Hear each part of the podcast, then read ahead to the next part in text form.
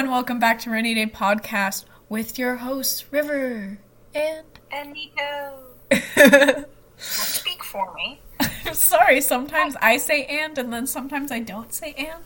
It really depends. Well, I've got nothing. So, it is currently 7.05. How fun. I'm tired, Oh but I'm also really awake. You're always tired. Stop. I, I'm like tired but super awake at the same time. It's a really weird situation, okay? Okay, Fine. fine then. Fine then. So, how have you been since the last time we talked today, filming episode 11? Eh, fine. I'm glad, I'm glad. so, should we So- start the Oh, yes. episode? We should, we should start. I am distracted by my candle that has. It's still warm and I can't burn it anymore. And I'm distracted by it, so I'll just put it down. I start, right? Yes? Ugh, don't laugh at me. So, episode 12. Second time filming it. I got my part done. River got halfway through hers, and then we just. complications arose. yes, indeed. It was sad, and now we have to do it again. But there's only one page. There's less than a page, actually, so cool. Yeah, I did Narcissus and Echo, and yeah. Give me, give me like two two seconds here. Do, do, do, do, do, do, do, do, do. Okay, good. Yeah. Echo was a nymph. And uh, she she was supposedly sought out by Apollo and Pan, but she turned down their pursuits. And Zeus did not pursue Echo, but she used her to distract Hera, because they would have long conversations, and Zeus could go and do things. I'm not going to add to that because I, I, I was about to say I don't think that's appropriate. He would cheat on his wife? Yes, There we go. yeah, yeah. Um, yeah, and then and then Hera found out, you know, and she wasn't happy. So she was like, "Hey, Echo, now you can only repeat words of others, and you're cursed now. So sucks to be you."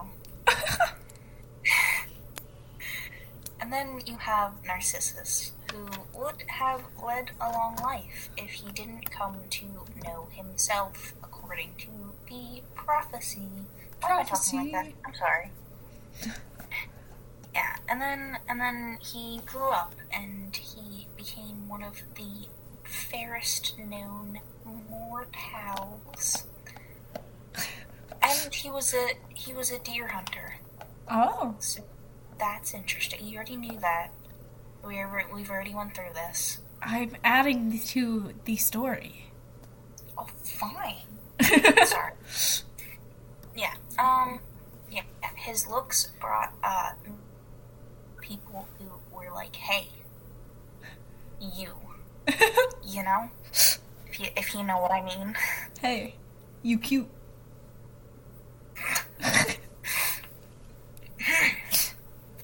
Okay. Yeah. Anyways, um, yeah, Echo was one of these people. Echo could not, however, call upon Narcissus because she could only repeat words. So when Narcissus, when she made a noise from her hiding spot like a stalker, um, um, Narcissus asked, uh, "Who's there?" And uh, Echo was like, "Who's there?" you know. And uh, one day, Echo came out of her hiding spot like a stalker, I guess, that was brave enough to come out of hiding. And uh, yeah, um, Narcissus turned her away, and uh, yeah, he could only love himself. How How narcissistic.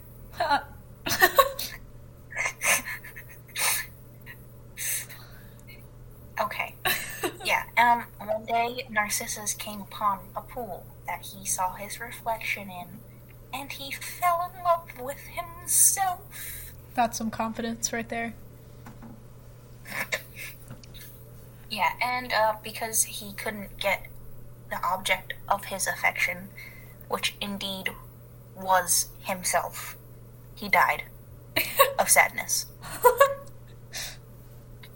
I don't know what's so funny about that. And then, when after he died, the nymphs went to bury him, and uh, yeah, he was a yellow flower called Narcissus. Oh. Oh my god. what? it's going great. Yeah, on to you. That's the end of my notes. Let's not repeat this again, because I just X'd out of them. Yeah, you do, you do you. Okay, guys, we're gonna restart this episode. No, I'm joking. I'm joking. Um, wait, I gotta, I gotta lower the happiness. Gotta get into the. Tr- I don't think you do, because I think, I think, I have to get into the true crime mode. oh well.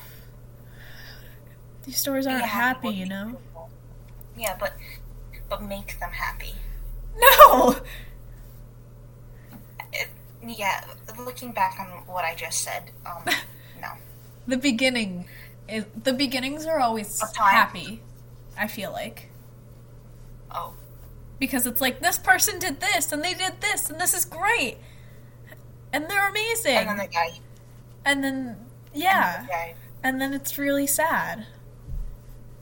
But anyway, I don't think I can comment on that without getting in trouble. So Yep. Anyway, this story is about Holly K. Dunn. Holly K. Dunn, now known as Holly Dunn Pendleton. Uh, she wrote Whoa. she wrote a I'm book. adding. I, I enjoy that. She wrote a book called Sole Survivor. Sole yes, Sole Survivor: The Inspiring True Story of Coming Face to Face with the Infamous Railroad Killer. She lived in Evansville, Indiana. What? Nothing. Okay. She wanted to become the first female president of the United States as a kid. She was a junior at the University of Kentucky, I'm sorry. Kappa Kappa Gamma sorority she was a part of. She wanted to follow in her father's footsteps in the hotel business and took finance. She was dating Christopher Myers and they met at, a college bar for her 21st birthday party. He then goes up to her and is like, We have the same toes. And this is. What? It gets. It, it, it gets better. Okay. No, I think you mean it gets worse. No, because they both were wearing silver nail polish. Oh! Remember? Yeah, just vaguely I remember that. Oh. Yeah. Continue, I'm sorry. he was 21 and from Canton, Ohio. His parents were named Tom and Anne, and he was close with his sister Elizabeth. The two were like best friends. He was part of Phi Kappa Psi, he was majoring in lighting design, and he was 6 foot 3. So oh my god. That's too tall. I don't know. It's not that bad. I mean, some people are like seven foot something. That's too tall. Tall people are scary. You're no tall. offense to tall people. I'm only five four. You're tall to me. anyway, Well, taller people than me are scary. Except, except Izzy. Izzy's not scary. shout out to Izzy. Uh, they invited him and his friends to her friend's apartment. They spent the whole night talking and they went for a walk together and they learned they were super similar. The two were close to their older sister. Holly's sister, Heather, was 18 months older than her, and the two were super close. She loved how Chris had a bunch of women in his life and he respected them and was close to them like his mom and his sister. He also had two female roommates. That's why his nails were silver. He enjoyed the outdoors and he would walk around barefoot. And he was gonna go to Maine to see the band. What? enjoying the outdoors and walking around barefoot. Sounds like someone on this podcast. Yeah. But also, Both of us do that. yeah, both of us. I like the outdoors when I go outside. anyway, uh, and he was, Yeah, go outside. Okay. but when I do and when it's warm out, I don't wear shoes. Which, warmth. so he was going to go to Maine to see the band Phish, and he was obsessed with them. I'm sorry, I keep interrupting you. He I'm was also an artist. for a little bit. Fun fact he did art. Holly said about him he would turn a rainy day into an adventure, splashing in puddles and shaking droplets from the trees. If the sun was Our shining. is rainy day. Yes! if the sun was shining, he'd be flying kites against the wind. Chris has an irrepressible, infectious energy. When I was with him, he made me feel like the most important person in the room. He was always smiling, and he would always greet you with a hug. He was always. He would always give the best hugs. That was really cute. That's just my own commentary. Indeed. Yeah. I love hugs. That means if you ever see Nico in person, No, if you're a stranger, I don't like it. um, the two were once sitting down, and he said the two should create some art. She told him she couldn't draw, and he said they should just do whatever they wanted. The two created this abstract, colorful piece, and during his funeral, this creation was in the middle of the pamphlet they created, because you know how they have like little booklets sometimes. I don't know if you do. Little booklets. Exactly. He went to the, he went to the Phish festival in Maine and was so excited. When he came back, he gave her the ring he got. A ring you'd like get in a machine in a grocery store. It was a purple daisy with glitter all over it. Okay, so August 28th, 1997, they planned to go to a party at Suburban Court in Lexington, Kentucky for his fraternity. They planned the date for a few days and they were excited and they were going to go on a picnic on Friday, and they were so excited and they had it all planned out.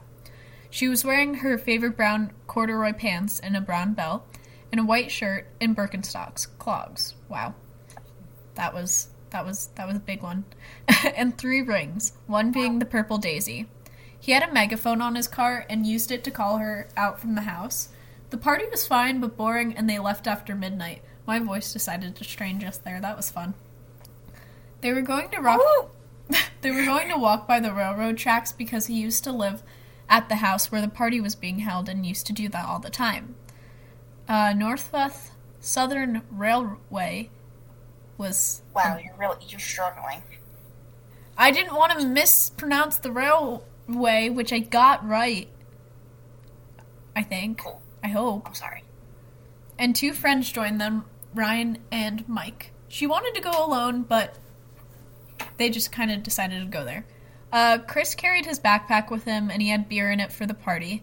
After 30 minutes, no trains came, and it was like super dark and getting boring. So Mike and Ryan went back to the party, and they were going to head home. And Chris just wanted to keep walking a, a bit longer and walk with Holly. They began to walk back to the party, and they passed a large electrical box, and it was pitch black. And suddenly, a man stepped out behind the box and said, "Where'd your friends go?" So. I don't think I can make that comment because I don't think it's appropriate for a podcast. But it's not bad. It's not like bad bad. It's just commentary that I don't think is appropriate. okay, good, Okay. good, good choice. He demanded money, and she got a good look at him. He had olive skin, black wavy hair, khaki pants, a shirt about the same color, but no irises in his eyes, just pitch black eyes behind thick glasses. He was carrying an ice pick in his hand, and Chris was just being chill since he saw the ice pick, and the guy said, Get down on your knees, telling him he had money. Tell. Oh, and they kept telling him that they had no money, but they had cards and car keys, and they offered him that. He tied Chris's hands behind his back with the straps of Chris's backpack and tied Holly's hands back with her belt. Chris now this is this is where trigger warnings start to happen. Okay? No. So if you get triggered easily by violence, um, rape, and murder, well, Don't listen. I mean, you shouldn't, you shouldn't be listening to this if you're disturbed by murder, anyways. Yeah, but the other two things, that makes sense. Yeah, okay. But I feel like I should include that maybe. I don't know. I don't. I, some people. I don't know. Um, Chris kept fighting for the man to let Holly go and let her be safe, and said he wouldn't. He he could do whatever he wanted to him, but just like th- he had to let Holly go. The man was anxious and was like super wired and might have been on something. He dragged Chris away on the ground, covered on the ground, and the ground was covered with rocks and glass, and Holly followed on her knees and had loosened the belt around her wrists. She thought of everything she was supposed to. But that is when the man threw Chris into a small ditch and made and also her and made them lie next to each other and yelled at them to be quiet and said he had a friend with him who was coming back. He ran back to the electrical box because he had a bag in there. He was ripping fabric and they tried to think of an escape plan. He came back, tied their ankles together and gagged them, but she stuck out her tongue so it wouldn't fit tightly. Which actually very smart. Uh, she freed her hand in the gag and then Chris's gag. He said he broke out of jail, the man, and that he had a gun and a friend, and that they should stop trying to escape, and yelled at Holly for looking at him. She would just stare at him, and he, she noticed that he had a tattoo of a snake wrapped around his arm. Why did I make an arm mark? Uh, words. I made like, for some reason, I started circling my arm. Fun. I don't know why. Fun. Uh, I don't know. Okay, back to seriousness. Chris turned. What do you mean you don't know? You're the one talking about the topic. Wait, no, Oh what? my, I can't even speak. Okay, I we're do just back to the time. story. Well, Okay, yeah. I'm sorry. Uh, Chris turned around and said to Holly, Just stay calm, everything's going to be okay. The man was carrying a heavy rock, it looked to be about maybe 50 pounds, and dropped the rock on Chris's head, and picked up the rock and kept hitting it, hitting him over and over and over again. Okay, second TW.